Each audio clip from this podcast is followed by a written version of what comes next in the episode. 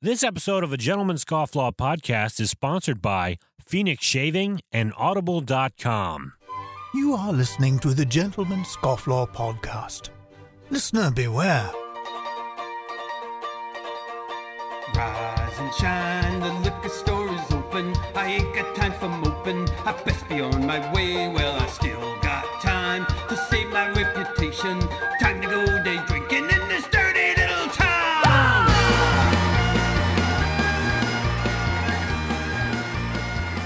Good afternoon, everyone. Welcome to the Gentleman's Scofflaw podcast, the podcast for the rebel and the Renaissance man. I'm your host, Jordan Crowder, and with me in person is Donovan Fowler. Hello. And joining me from the Great White North is John G. Goodman. Messing with the show notes. How are you guys doing? John, for those of you who can't see, which none of you can see, John started typing some stuff in Thank- the show notes while I was doing the intro, which is why I screwed God up. So sorry. see. It's it's uh it's not it's not appropriate for all ages. Um, let's appropriate is boring. let's let's start out with a little bit of housekeeping. I am drinking some uh, Bulleit Bourbon, the ten year age, um, and it's uh, delicious. How about you, Donovan? What do you got there? Mm, I'm drinking some uh, smoky Finlaggan. Mm. That's not the full name. It's actually just Finlaggan, but Nice. it it has a smoky flavor to it. And how about you, John? Oh, Diet Coke. Nice sound effects. As long as it's not Coke Zero. You know, if you go enough episodes without uh, without a, a, a stiff drink, people are going to think that you're a teetotaler. Maybe I am. Maybe. Maybe, I am. Maybe you are. I heard a story the other day actually about hold well, on. given hold, hold hold on. Hold that thought. Let Are you me finish housekeeping. Interrupt me. Hold okay, that Yeah, thought. I'm so sorry. All right, I gotta I gotta say what I'm smoking here, and then that way we, we can move on. Right. Let's What are you let's smoking get there? on with it. I am smoking uh, Frog Morton Cellar in my uh, Peterson uh, Sherlock pipe. I'm just smoking. Shout out to Sherlock fans everywhere. Not the Benedict Cumberbatch one. And it Shout comes out to Jim Carrey from The Mask. It's actually a pretty good little. It's like an English blend. oh gosh, it's like an English blend that has a little bit of a whiskey Let, flavoring let in me it. let me smell that. and there's actually a whiskey, um, a piece of a, vi- a whiskey uh barrel in it, um, to kind of flavor it Mm. and scent it. and smells it's like smells like barbecue. like barbecue, right? Yeah, it's good stuff. We have um a great guest coming up later. Um, his name is Bobby Henline, and he coined himself the well done comedian. Um, What, and whatever could that mean? and for those of you who don't know his work yet, he is actually a badass who fought in Iraq in the Iraq War. Twice. To, uh, well, actually, he fought. I think in Desert Storm, and then did like th- three or four tours in in Yeah. Iraq. But um, he got burned by a, a IED, and so he is a burn survivor. Um, hence the the name Well Done Comedian, and he's absolutely hilarious. And let's play a little clip of his stand up right now, um, and we're gonna have him on later. I am a burn survivor. Thank you. I've been extinguished for years. All right, thank you, thank you. I've been, been extinguished for years. It's okay, thank you. No, um, I don't know if you guys know, I'm burnt over 38% of my body. And uh, yes, I do expect a discount on my cremation.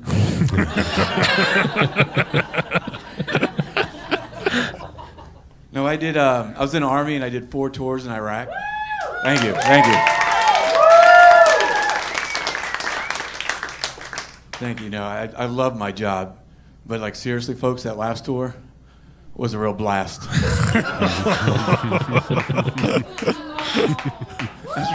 that's, right. My Humvee got blown up by a roadside bomb.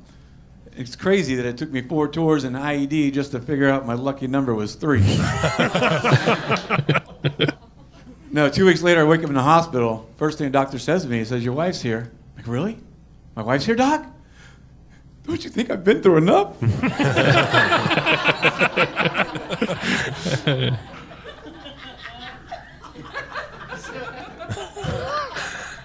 no, she's a good lady. She stayed with me, took care of me and everything. But you married people know what I'm talking about, right, guys? The nagging, the bitching. I don't know about you guys, but I've had enough third degree.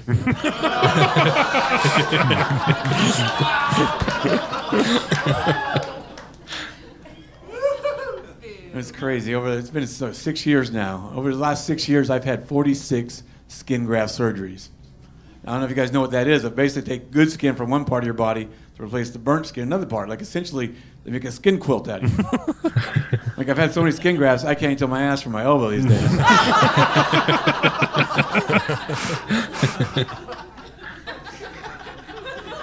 like for instance, they took my stomach and they put it on top of my head. Now I got to put lint down my ears. I get a headache when I eat too much. and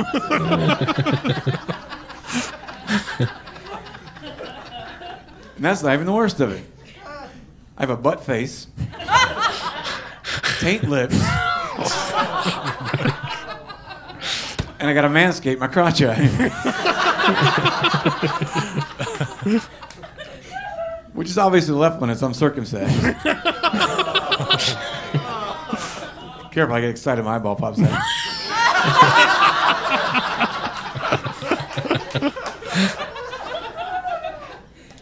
But you know what they say? Once you go cooked, you're hooked.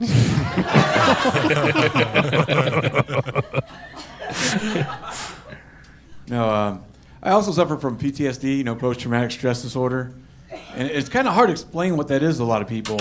But you get numb, you get angry, sometimes you just get mad for no reason at all. Right, ladies? It's kind of like PMS. right? It's, it's kind of like PMS, except PTSD is real.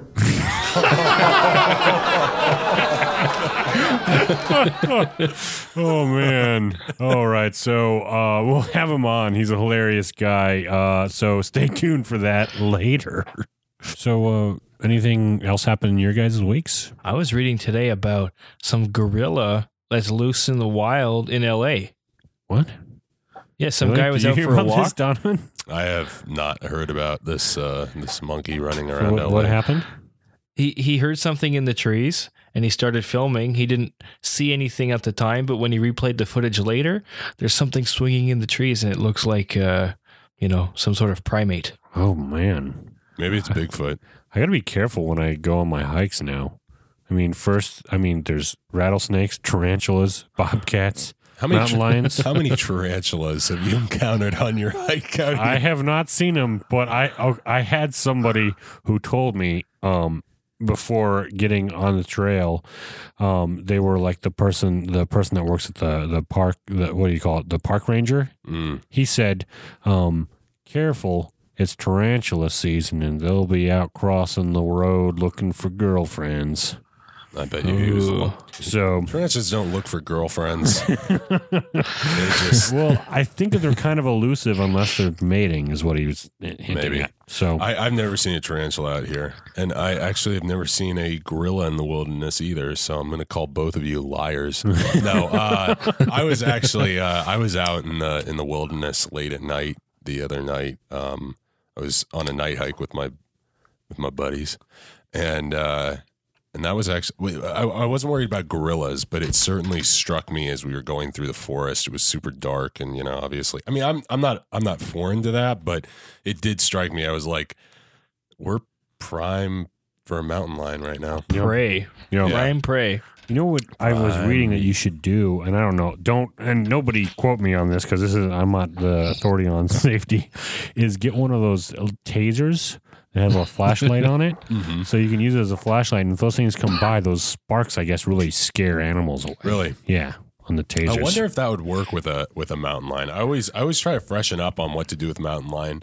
I I remember. I mean, the two things I remember is that you're supposed to make yourself big. So if you have like a jacket on, you're supposed to like take the flaps and like you know bring them up, and then and then uh, you're you never run from a mountain lion because No. if you start running, it it basically knows that you're prey. You know, that sounds like a a great uh, rumor made up by mountain lions. I, I, I've seen the movie The Edge. I, I think all we really need We're gonna kill the bear. is to have We're gonna kill the bear. Say it. Say it. I'm gonna kill the bear. Then if you don't have a jacket, you could make one. That's true. That's true. Yeah. Well, you just have to find a grizzly bear before you meet the mountain lion. I know. You know what? I I I think after all my uh, after all my um, research on on on mountain lions and bears and, and how to avoid them, it it basically comes down to luck. You know, I I think you're you're either lucky or you're not because it does seem like the consensus is this might work but i mean think about playing dead for example like when they do you say have a chance to experiment with that? That's They- what I want to know. yeah, know. exactly. Well, Where they- the trial and error most, come in? most of, i'm sure most of it comes from people who have survived the attacks and, and usually those people are mauled beyond recognition and that's like that's like that's where like the uh, you know play dead thing comes from it's like okay you're gonna play dead but the thing is probably gonna tear your ass apart in the meantime. So you can just hope for the best in the meantime. Um bear It mace didn't work maybe? out too well for uh, that Timothy Treadwell fella. that's true but he tried to hug the bear. That was the thing you can't do that he went too far. He pushed his limits. he was That's how you become a hot lunch. he was really uh, that He- guy All he just didn't realize that that bear was homophobic, and uh, he said, "Hey man, no homo," and then ate him. they don't. He don't. He didn't get grizzly bear culture. It's he, didn't, very. he didn't get it. It's very machismo. They're they're not they're not in the 21st century like we no, are. there's no gay marriage in Yellowstone. Maybe he thought there was a salmon in his pocket. yeah. So, or are you just happy to see me? Oh gosh. Hey, you know what time it is? What time is it? It's time for Listener mail.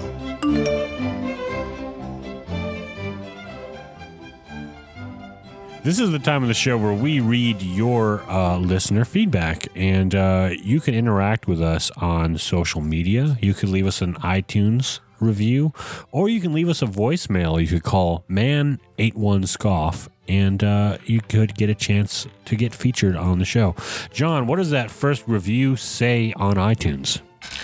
iTunes. All right, this one's by Agert. Age heart. Egert, Eg- Egert? Egert. Age hurt. Age hurts. Age hurts. it does hurt. Age. Okay. Aggie hurt. Uh, this is a show every man just has to hear. I'm lucky that I like it because I've realized I actually have no way to not listen to it. Uh, once you start listening, you'll realize it's become a part of you that you can't say no to. Like a booty calling X, American freedom, and a good glass of scotch. Uh, you won't be able to refrain. Also, the bathroom more. I think what happened was we screenshotted this in our show notes, and the full review didn't. Wasn't- I needed to expand it. wasn't my fault. All right, I think we got- fail. I think we got. I, I, I think we got the gist. Although I think he likes it. I do want to know: is this person being held captive and forced to listen to our podcast? Because he possible. says he says I actually have no way to not listen to it. So is somebody is is he like sitting in a wheelchair, duct taped to it, and uh, has headphones? Oh, oh I Don't heard look in about Jordan's this. closet. I, I heard, I heard about this this week about this guy that was like in uh, like some sort of like a paralyzed coma where he was awake and could see everything but couldn't move and could experience literally everything going on around him. He could hear everybody and everyone thought he was out of it. And it was just like this personal hell that he was in. And he was just like forced to watch the same Barney TV show over and Ooh, over. jeez. And like eventually he came out of it, which is insane. Maybe that's what this guy is. I think I heard about that, and that's the one where he remembers hearing his mom lean over say, "I wish you'd die." Yeah. Wait, that's Yeah. not. Wait, it, is that really what? Yeah, yeah, because Oh, such a yeah, That it's terrible. It sucks. How sucks. long was he in this? This uh, it was thing? like years. It was like several Oh, years, and then he came out of it. okay. So Man, his mom sucks. now now yeah now i'm gonna now i'm gonna add this to my list i'm making a coma will which uh, which invo- which includes like the the the netflix cue that i want them to play while i'm in the coma just in case this happens to me because if if, if i'm not gonna be moving and talking to people i'm gonna be entertained All right, uh, Donovan, what does that next uh, Instagram uh, comment say? let's see this one has a very interesting icon or what do they call it it's a uh it's a Emoticon? Emoji. Uh, avatar. avatar that's it great Emoji. okay movie. Um, that was an Avatar reference, not not the. Uh, I wasn't saying. Okay I don't get- somebody. I don't get your Avatar reference Cut this out. Um, this is from Beer Cats or Beer Beer underscore Catsy. I don't yeah, know. that looks about right. Your cats. I don't need to spend too much that. time on the names here. I know. Just read it. I can't. Here we go. I can't believe it took me this long to discover the podcast. Great content. Two exclamation points and a heart. And a heart. And A a heart. Wow. Well, the I heart like wasn't an emoji because emoji heart would imply flirting. It is a like. yeah. No, no, I get art? that. Yeah. He yeah. liked it. He liked it, is what it was.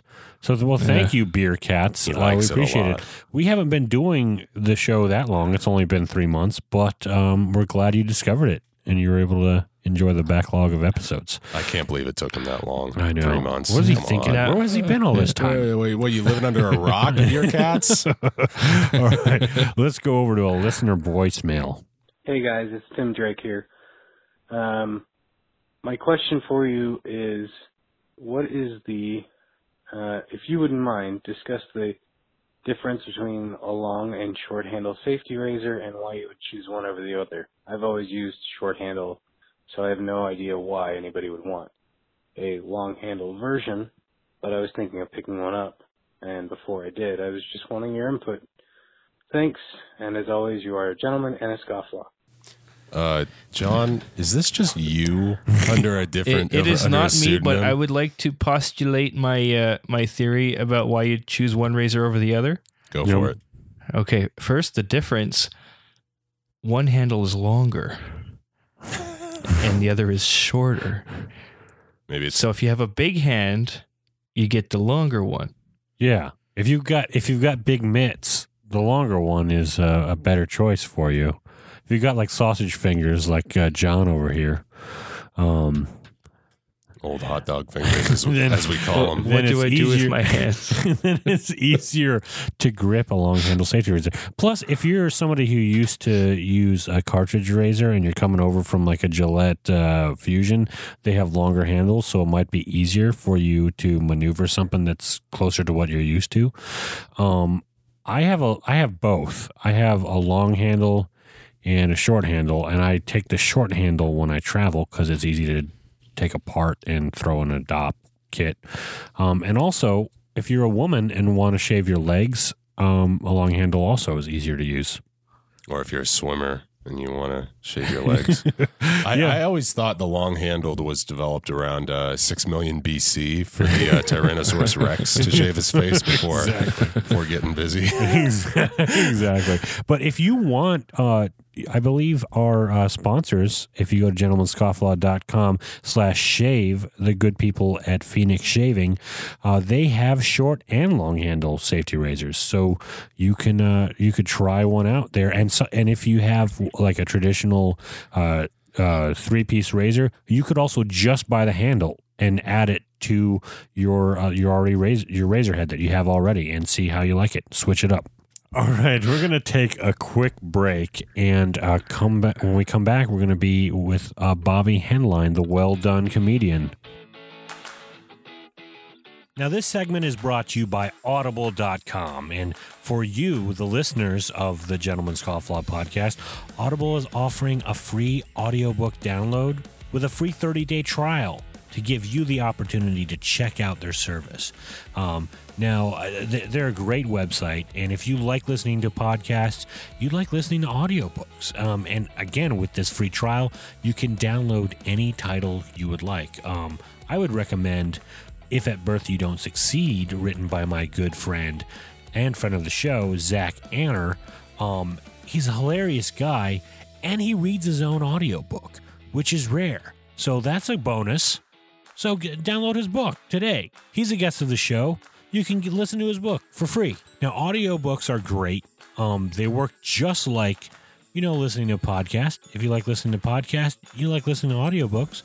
Well, you're sitting there, you know, uh, cooking dinner or uh, you're you know at work uh, you know typing some emails or maybe you're you're stuck in LA traffic like I am or maybe you're you know it's a weekend and you're just uh, sitting back and uh, doing some uh, Pinterest crafts that you've always wanted to do that you've had there on your board just waiting for you to to, to tackle uh, you might as well listen to an audiobook while doing that and and people don't know that you, you killed two birds with one stone you made an amazing pinterest craft and you listen to the book. Now, I don't know which of our listeners are making Pinterest crafts, but um, there are some pretty manly crafts you can do on Pinterest. So go to audibletrial.com slash gentscofflaw to get your free audiobook download and your free 30-day trial today. You won't regret it. All right, I am excited to have this guest. Um, he is a wounded warrior, a burn survivor, and a stand up comedian and motivational speaker, among many, many other things. Bobby Henline, thank you for coming on the show. Oh, I appreciate it. Thank you guys for having me on the show.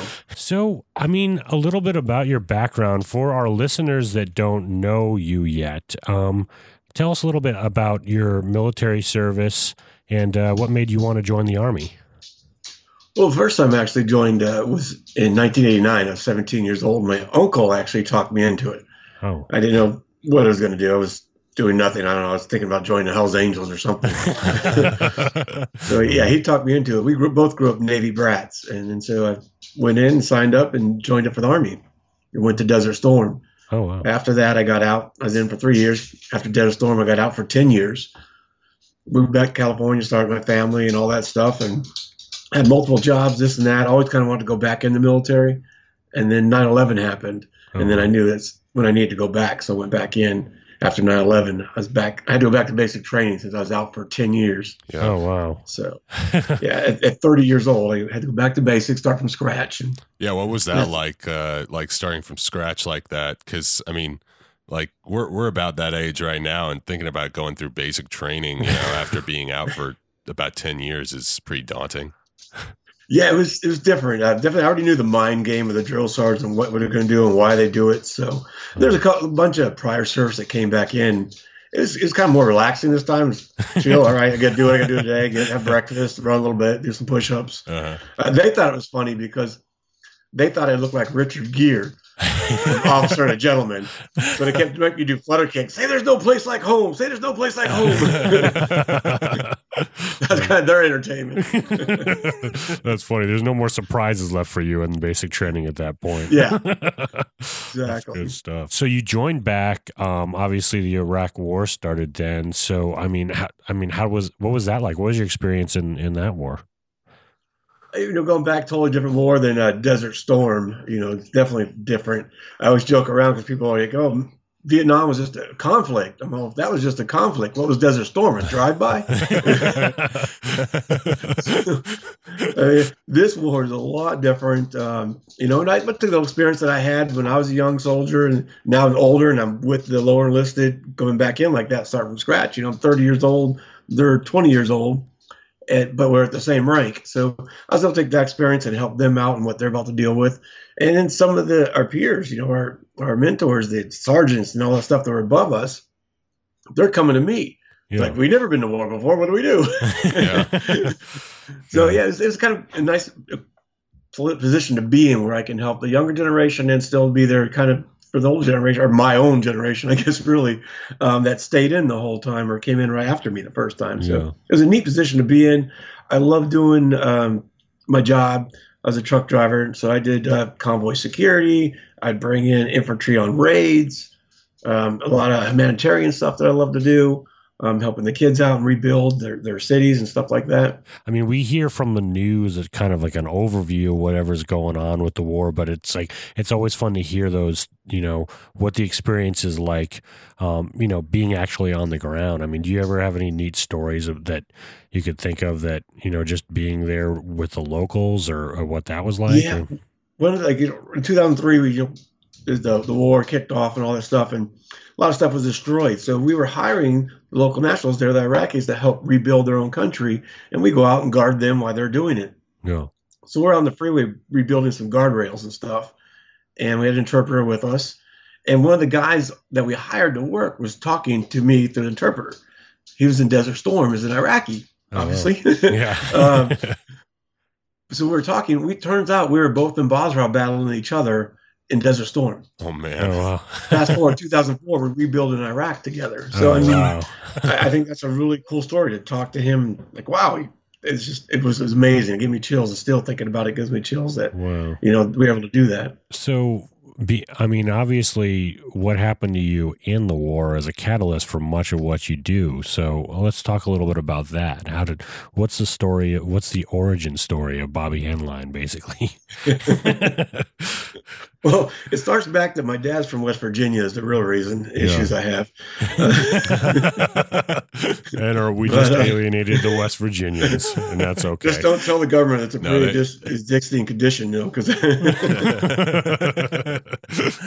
you should see me with these earbuds in. You know, it looks funny with earbuds and no ear uh, lobes. looks a little different. Those things are Let hard enough in- to keep in when you when you when you have your ears. Well, that's why I didn't clean my ears today. The wax helps bond it a little better. uh, yeah, during my uh, fourth deployment to Iraq in 2007, uh, my Humvee was hit by a roadside bomb. It was three to four. There's a service dog for you. he doesn't he doesn't like the sound of that. Yeah, she's like, I don't like that story. Don't tell it again. She's getting PTSD. I was a bad bomb sniffing dog. but you know, when the Humvee got hit, it blew it through at 20 meters, uh, killed the other four guys in the Humvee, burnt me over 38% of my body was burnt. My head burnt to the skull. I lost my hand, 47 surgeries, you know, three years of recovery. And I am where I am today. And, and just like I said, use my sense of humor got me to that today. And, and that's what I do. And I got out and I, that first year I really had a really hard time talking about anything. I just felt useless. I had survivor's guilt, felt like a burden to my family. So I, I didn't want to be around. I'd pray to God every night just to take me. Oh wow. Uh, but as I got better and better throughout the year uh, and got my independence back, okay, why am I here? I'm here for a reason. I was the only survivor out of five guys in a Humvee. Doctor said medically I shouldn't be alive. Oh wow. So I'm here for some reason. What is that?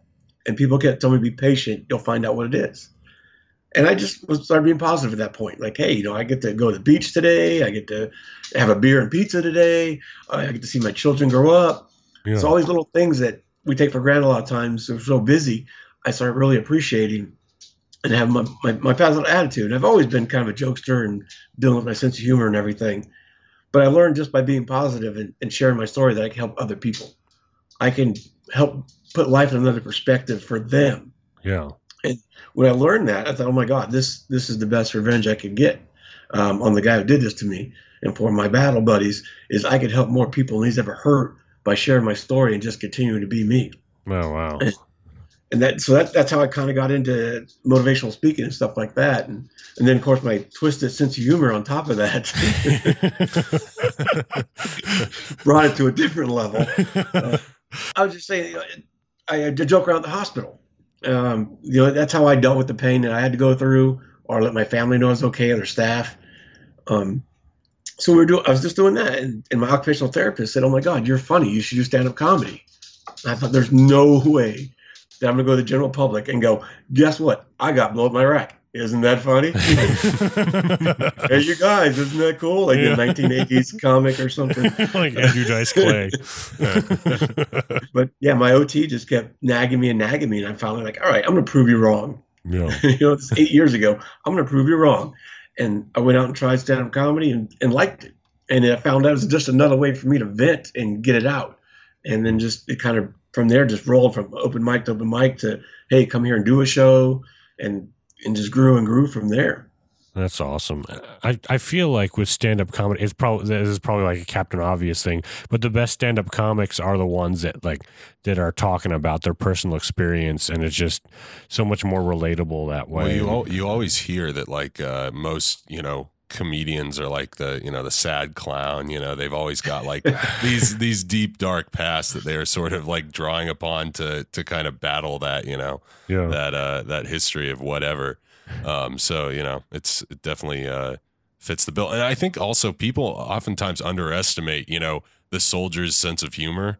You know they think of war Right. as such a you know such a uh, a uh, depressing and and hard thing. But you know, I was listening to uh, a SEAL talk about you know how no matter what the situation that a lot of times you're in, you know, you just have to you, you have to laugh every day. You know, You you, to get to. through it. Yeah. And that's how we go through all that stuff. And I mean, I, I, I we're, I know we mentioned it before, not on here, but I know we talked about it. Um, was especially speaking of stories, is like when I almost died in 2003. I almost stepped on a bomb. Yeah. My earbuds are falling out all over the place. That's all right. But I almost stepped. I went to go to the bathroom. We were guarding this truck that he worked on, talking to locals. And I had to walk around, go to the bathroom, hide behind a tree.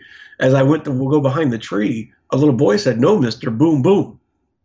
And I'm like, what? And I looked down, and there's two bomblets that we had dropped earlier in the war, Oh, wow. you know, to build minefields. And I would have stepped on those. That little boy saved my life. Yeah. But Wow. at that point, you're like, holy shit, dude, check this out. Come on, look, I almost stepped on this bomb. You're telling your friends, oh my God, dude, you almost died. High five. We're laughing. Uh, it's like, not a big deal. Just almost stepped on a bomb. All right, let's go have some water and relax now. Uh, That's hilarious.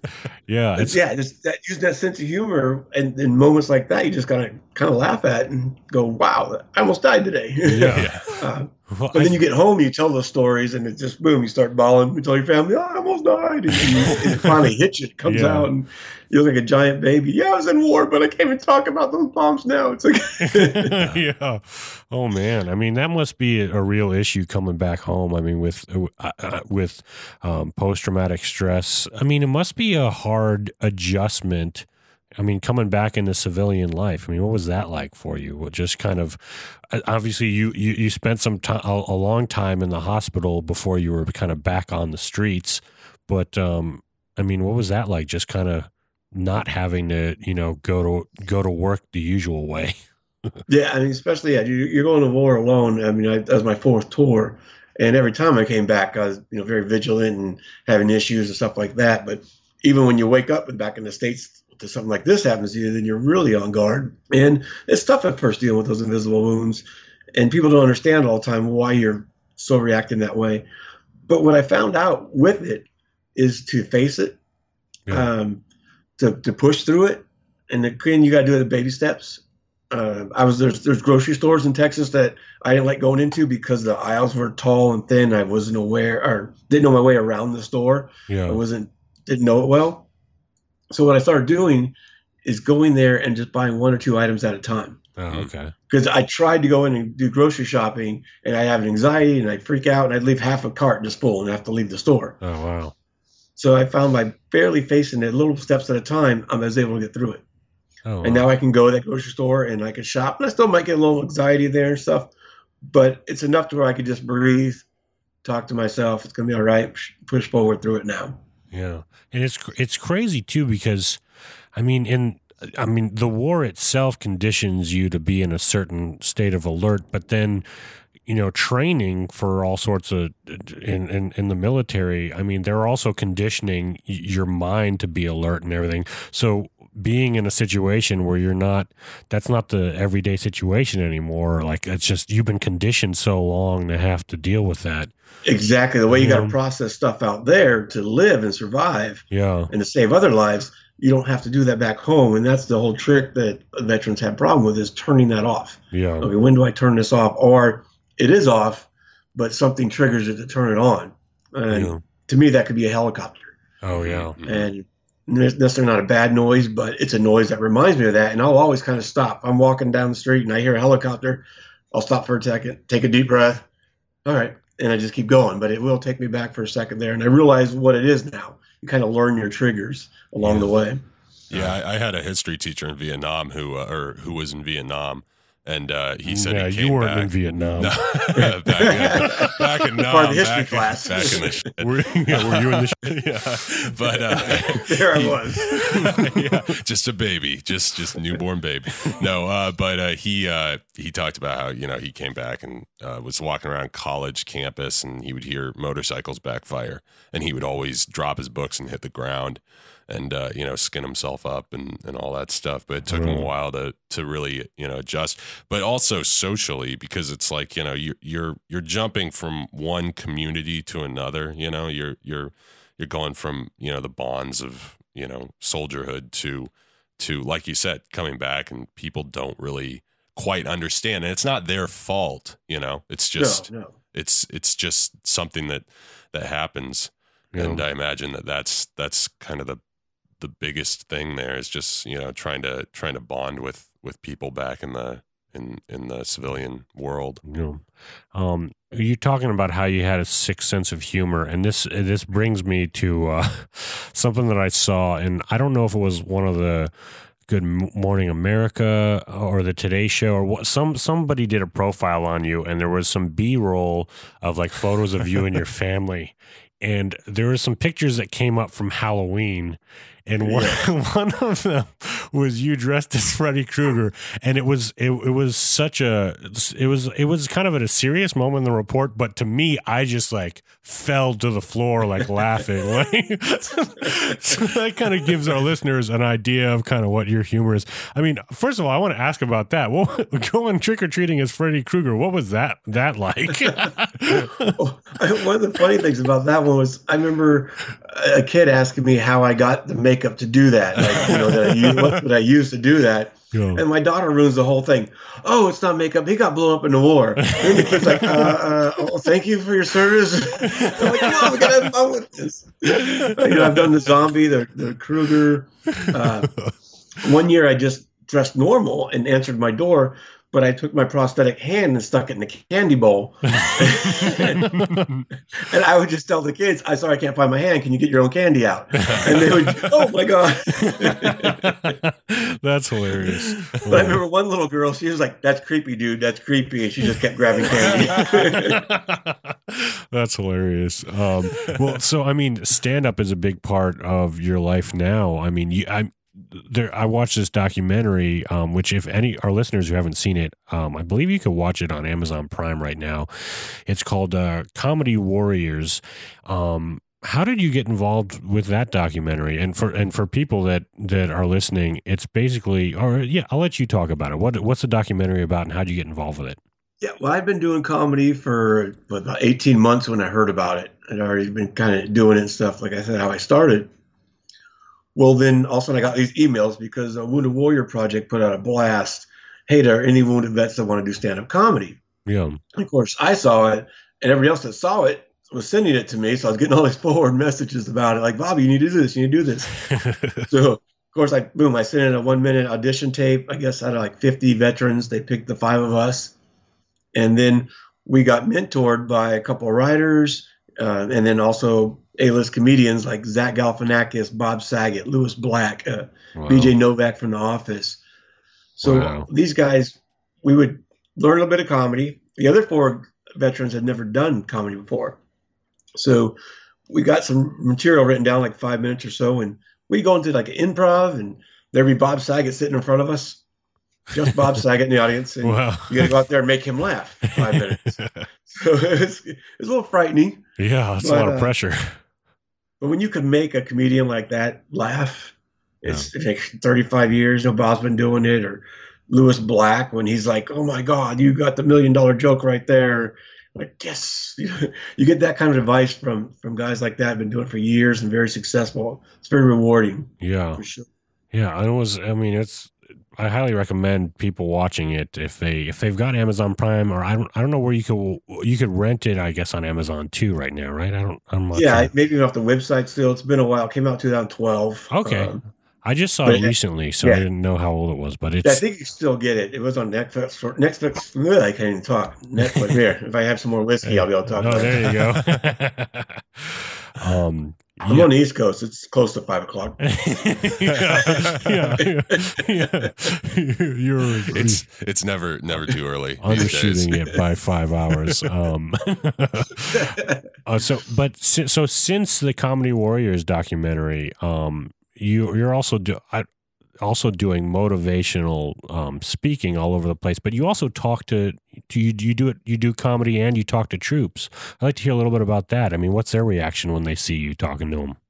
Yeah, I kind of mix everything together with the speaking and the comedy, and sometimes the comedy alone. But yeah, going out there and I've been back overseas three times: Iraq, Afghanistan, Kuwait, doing comedy for the troops, and that's oh my god, I think that's healing for all of us out there. For me to go back and, and be out there again with them, and knowing what they're going through and making them laugh is healing for me, and them seeing oh my god, you know, if I do get injured out here, life's not that bad afterwards. Mhm. Yeah. Uh, you become better looking.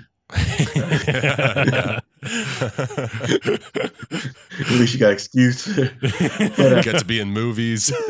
right? Do modeling, acting. It- it's crazy. I thought I heard somewhere that maybe that you were doing some acting right now. Is that true? Or Yeah, actually, there's a movie currently on Netflix called Sophie and the Rising Sun. oh, awesome! I That, should check uh, yeah, I think I've seen. I got that typecast in. But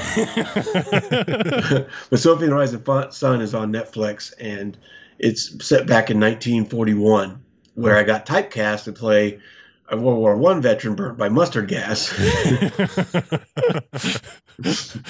Uh, but uh, Diane Ladd, I say Diane Ladd, I play Diane Ladd's son. I got to correct that. Like Diane Ladd doesn't play my mother. yeah, I play her son. but that's And what you I'm- put I'm- on your acting resume. So when Right, you go yeah, into your next Ladd was audition, my mother. She was also Chevy Chase's mother, so therefore we're brothers, and I need to hit him up for a loan soon. But, but yeah, it's a really, really nice film about Pearl Harbor happening, and a young uh, Southern girl falls in love with the Japanese American guy, and of course, the little Southern American town isn't like that, and so all the drama, stuff that goes along with that. It is a chick flick, so I recommend it. Uh, gentlemen, bring your ladies; she'll be pleased. You you brought her to watch that yeah, or you put it on Netflix because the movie doesn't like, she'll get turned on by me, and then you're welcome. Doing all the work. it's In a like wheelchair, just paralyzed. It works. it's like taking your girlfriend to a Michael Bublé concert. exactly. Well, Oh, honey, let's go watch Magic Mike.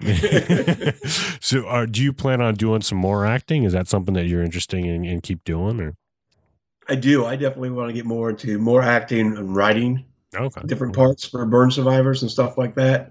Um, definitely want to do that. Kind of the um, why can't I think of his name offhand? Madea. Why can't I think of Oh, his name? Tyler Perry? Yeah, be like the Tyler, Tyler Perry of burnt guys. the Woody Raise- you know, Allen of burnt guys. burnt people gonna come back. Yeah, We're a minority right now. There's a lot of burn survivors out there. yeah, for sure. There's gonna be more more, more of us as technology moves along, for sure. Especially with those Samsung Galaxies, you never know. Yeah. uh, Never know when it's going to blow I up mean- in your face. Think of the money they could save, you know, in uh, putting us in zombie movies. The, the makeup would be. That's a great point. Or you would Actually, save a lot of money. that is uh, that's pretty brilliant. but then here's the thing, though. Eventually, somewhere down the line, um, what burn survivors will get the acting mentality, and then they'll complain that there's that there, that's the only roles they get. Or Right. Zombies. I want to play a normal dad. Gonna be, like, gonna be like the midgets in uh, Wizard of Oz. Gonna have to unionize and everything. I'm sure there's a union already for that. yeah, probably. And this brings me back though to be to do to acting in that role. I mean, that must be is it is it it must be the ultimate method acting because you've been through that. I mean, what's it like having to act that way? Do you, does it bring back old feelings of being, you know, in, of healing in the bed and all that stuff? Or I mean, how was that like? Yeah, there's definitely a scene where I'm in the bed a couple times, and that that really did because this is like a 1941 tiny little bed, almost like a little hospital bed. Uh, And so that definitely laying in there kind of brought some memories back of being in the hospital. And so, but it was good to be able to draw from that to look more wounded, to look more sick. yeah. Uh, and our, as director said, look weaker. You're too big. Look weaker. so if I look weaker, then I did my job. and very lively through my eyes was my direction. I need to look weak and lively through my eyes. If if they cut to Uh. the wide shot, you're just doing curls with a dumbbell off screen. You're just like, uh, I gotta get stronger. I'm supposed to sit in this wheelchair. I can pick it up. well, a lot of pe- people that uh, that can't see you right now, you're actually pretty pretty jacked guy. I mean, especially I feel like World War II guys weren't as muscular, but I could be wrong. Google image it. Yeah. I had to Google that. Yeah. Uh, no, I do. Yeah, I do. Got to keep in shape. and work out, and it makes it a little easier when half the time when I got to work out one arm. yeah. or it's harder, right? Because you got to do those Rocky push-ups, right? exactly. I just do like ten push-ups. That's like twenty-five. It's equal. well, what what projects are you working on now? Uh, do you have anything uh, kind of uh, coming up, or so right now, uh, about six, well, six or seven months ago, it's my business partner and I created Bravo Seven Four Eight. It's a speakers bureau um, for veteran speakers and all kinds of types of entertainers. We got MCs, musicians, comedians, and I found out they were all like me, where we, we kind of fall into this thing. We want to inspire and help other people, but we don't know the business side of it. We don't know how to get out there and do that. So as I was talking to these other veterans, like, hey, you know, here's a good idea. Let's do this. So I got my business partner. We put it together, and now I got to market it so I can get these veterans jobs, so they get out there inspiring the world. Oh, awesome. So I thought, how do I do that? How do I? Mar- I'm not a marketing person, but I'm like a Forrest Gump. I'm not all brains, you know. So I thought, well, that's not true. I've, I've seen your material. craziness and that army training and and you know being airborne, you run, run, run. Yeah. So I thought, well, what if I run a 5K in every state Oh, wow. within 90 days, and I finish up on Veterans Day near my hometown? oh, wow. And so that's what I'm doing. I came with a crazy idea. Other people liked it, and so now I have to do it. I'm calling the Run Like You're on Fire tour. oh, man. We, we just got the shirts put out yesterday, and uh, you get those online. Um, you can check out bravo748.com and off my website there, or even off all my social media, all Bobby Henline, no matter what social media you're into. It's just my name. okay. Um, that's awesome. you Are can you, find all that and find links to that. They give the t-shirts. They got a stick figure on it with its head on fire, and it says "Run, Bobby, Run." that's hilarious. Um, So uh, yeah, along the way we're gonna you know raise awareness about Bravo Seven Four Eight and about all these speakers we have and stuff. But also we're gonna do- uh, donate or raise money for the boot campaign and Retrieving Freedom, oh, which awesome. are two nonprofits that help the veterans. Retrieving Freedom is where I got my service dog Daisy. So I want to help other veterans get a service dog. So I'll raise money for them. And the boot campaign does a lot of stuff for the veterans, grants and different things. Uh, one of the new things they're working on is reboot program, where they reboot the brain with traumatic brain injury and PTSD. Oh, wow. And uh, Morgan Luttrell is the CEO of that now, heading that on. And I'm sure a lot of people know his brother, Marcus Luttrell, the lone survivor. Yeah, they're Oh, twins, Uh, aren't more- they? Yeah, twins. And Morgan Yeah. is also a Navy SEAL, and he's into the psychology stuff. He's really, really smart, much smarter than Marcus and I. Um, so that's his new adventure, and so I, I love what he's doing. Um, they've helped me out a lot, and the boot campaign is also helping a Marine friend of mine right now, and he's going to run along with me with his service dog during all this also. Oh, What's wow. it like having a service dog? I, I know I, I think people oftentimes don't quite understand uh, that whole experience and everything. What's what's that been like?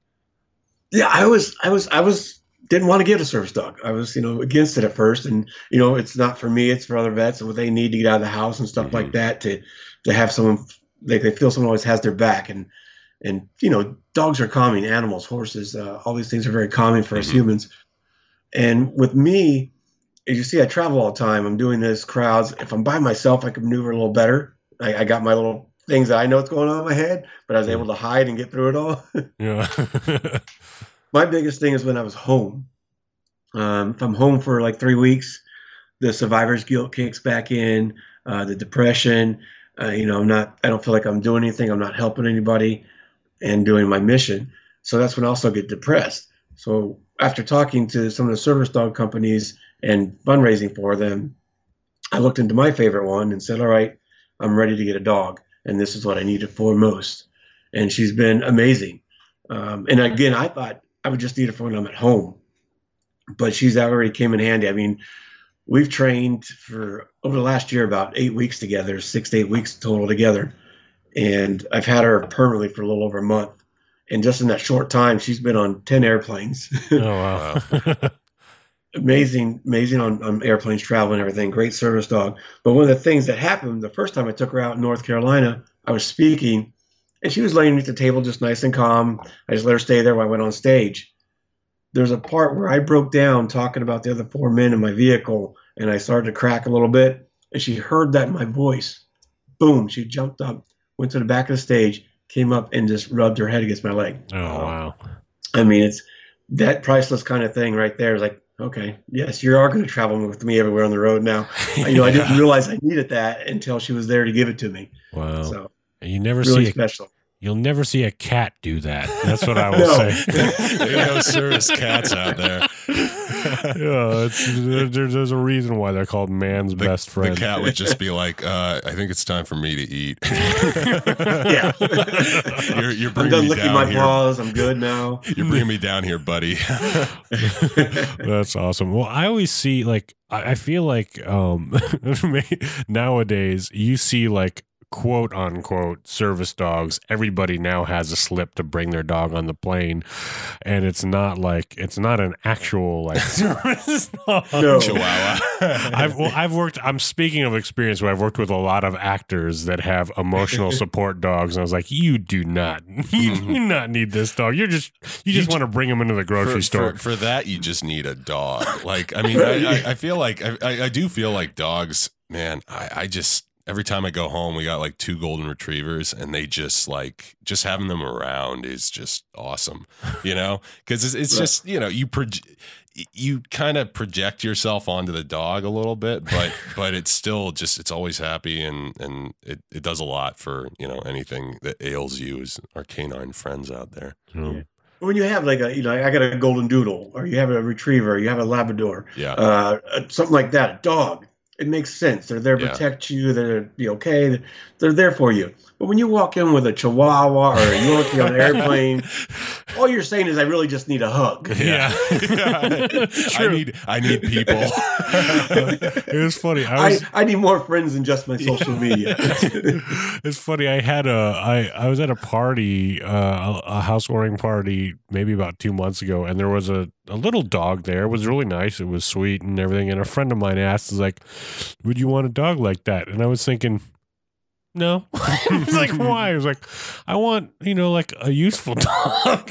You're like- I was thinking, like, You're like I might eat I it. like the dog, but I like. I feel like I want a dog that has, you know, that, that can protect me and my family a little better, and you know, I don't know. I mean, the little ones are better when it, when you have to pick up after it. It makes it a lot easier that way. That's true. Yeah, yeah. I've I've I seen mean- some people where all they do is they they take a napkin and they just pull it up Yeah. and put away. That's awesome. Well, people listening, if you want to support a a worthy cause, retrieving freedom. Worthy Yeah. indeed. um, I was going to go. Yeah, and if you want to do the run with me, also too, I forgot to mention I'm doing this run in all 50 states in 90 days, uh, starting on August 19th. And I got the on the Facebook and on the website, the it's up there what town, what what day I'm going to be there, and uh, you just come out and run. It's a free registration. awesome. Well, we got to awesome, do yeah. that. Are you you're coming? I know you're obviously you're doing all fifty states. What town are you coming to in California? Go, Livermore. Livermore. So I'm a little. fr- I'm not that close to you guys. okay. I'm from the Bay Area. I grew up in San Jose, Santa Clara area. Okay. Cool. Road trip. Road trip. We'll have to go there. Maybe we'll us- do a live uh, a live show from there. Give us Um, an excuse to get in shape. yeah, definitely. All right. Well, thank you so much, uh, Bobby, for coming on. And where, where can people find you if they want to find you? You said Bravo seven forty eight and uh, on social media. com. Um, all my social media Facebook, Instagram, Twitter, uh, whatever, all those other ones, LinkedIn. On there, all of them. Bobby Henline. You could find me on there and see what's been going on, what I've done, and what we're planning on doing. There's a lot more stuff coming out. Um, and I'll tell you guys here right now first, uh, I'm going to announce in a couple days, and I don't care when this airs or whatever, but uh, I'm going to be putting out a song Oh, to really? help raise money for veterans too. I, I'm not singing. Uh, that's one thing I can't do. I can write I can poetry, I can act and model, all that stuff, but I cannot sing. uh, but I did write a song about my story, what happened to me, and a friend of mine recorded it for me. Oh, and I had some help with the melody. He recorded it, and so I'm going to put it out there um, on July 4th, Independence Day. Oh, awesome. Is That's when it's going to actually be released on iTunes and all that stuff to help raise more money for veterans. Oh, wow. That's awesome. Play it at your barbecues. That'll be the go. new. It'll be the new Lee Greenwood uh, replacement. Take take take over that spot on Fourth of July. We need a new one. uh, well, and, and well, I said thank you for coming on the show, but again, of course, thank you for your service and and what you did, obviously for our country, and what you're doing now for people and the troops and everything you're doing. We really appreciate that. No, thank you. Appreciate everything, guys. Having me on here. Appreciate getting the word out there. Thank you. All right, we're going to take a a quick pleasure. break and we'll wrap up the show. This part of the show is brought to you by Phoenix Shaving, makers of the most excellent aftershaves, shaving soaps, and all things traditional man. One of my favorite products of theirs are their aftershaves. Phoenix Shaving intentionally blurs the lines between traditional aftershave and classic cologne. Each batch of aftershave cologne is created by using traditional perfuming methods, giving the wearer a high dose of quality skin food matched by the staying power of Barry White. Now I tell you this stuff is amazing. It'll it'll make your skin feel great after a shave and the alum and menthol just removes all irritation and razor bumps. Um, they have classic barber scents and even more creative soap and aftershave fragrances. Like my favorite is the Tombstone scent. It smells like leather, tobacco, and gunpowder. Pretty unique. So ditch those vials of chemicals you buy at the drugstore every month and grab some artisan soap and aftershaves from Phoenix Shaving. Go to gentlemanscofflaw.com slash shave to help support the show and get some fantastic manly grooming products. Phoenix Shaving. Shaving outside the box. All right. Um that was that was a fun interview with Bobby. We got to have him back on again in the future. Yeah, I, I really, Yeah, I, I'm sure. looking forward to those runs that he's doing. Yeah, and uh, also hearing his song on July 4th. Yeah, song on Yeah. July Fourth. Maybe we'll maybe we could ask him. We could use it as a bump for the uh, for the July uh, Fourth episode if we have a July. I don't know what day July Fourth falls on this year.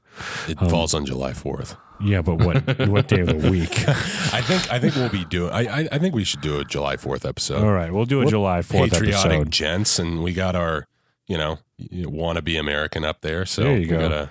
Well, that's. I want people to know that we're not like you know these Hollywood losers that you know put down our country all the time and put down our soldiers. Um, you know that we appreciate what they do um, for our country. And- Absolutely. Yeah, for sure. And uh, now it's time to announce the uh, giveaway winner from last week's Instagram giveaway. Um, th- all right, uh, give me a drum roll there, John. Right, I like, I like how he was yawning right before. and the winner is Jojo Babas. Jojo Babas, you are getting a Kiramati, Kira, Kiratamati aftershave and cologne from Phoenix Shaving. So keep an eye out on Instagram for a message from us, and uh, we'll get your address and send that out to you. Congratulations. And if you're a fan of the show and you'd like to uh, support the show, um, you know, just want to throw a little something our way for all the hard work we do producing these episodes, um, you could join us on Patreon at uh, patreon.com slash gentscofflaw, and you could become a patron. We have different tiers you can join that have different perks, and you'll get a free sticker too. Uh, anyone who joins at any tier gets a sticker. And if Patreon it doesn't tickle your fancy, you can uh, buy us. Uh, Patreon doesn't You turn can you tickle on my fancy right. Patreon doesn't float your boat. you can uh, join us on our shop page on gentlemanscofflaw.com. Click shop, and you can get a t shirt, you can get a flask, you can get a mug, you can get all sorts of cool stuff just to show your support. You know, maybe uh, have a mug at the office. People go, Hey, what are you drinking there? What's that on your mug? You're like, Oh, it's this cool podcast I like. You should listen to it too. And then also you can order like a bunch of stickers or like little little punk rock pins and you can hand it to them and be like hey put this on uh, your car on your bumper and Here's a uh, sticker. here's a sticker for a show you've never heard um, and hopefully you'll put it on your bumper all right that's it for us this week um, we'll see you on social media and uh, you guys are both gentlemen and scofflaws my friends Yeah, you're too. Why'd you just two birds with one stone Two birds there? with one you stone this time. Do us individually. yeah next time we're going to introduce you guys i'll say ladies and gentlemen jonovan all right you guys have a great week This has been the Gentleman's Scofflaw podcast. Follow us on Twitter, Facebook, and Instagram. Subscribe on iTunes or your favorite podcatcher. Visit us on the interwebs at gentlemanscofflaw.com. Captain says his ice on the river. We ain't getting home if we don't break through. So damn cold, I can't help but shiver. Rise and shine, we got work to do. Hey!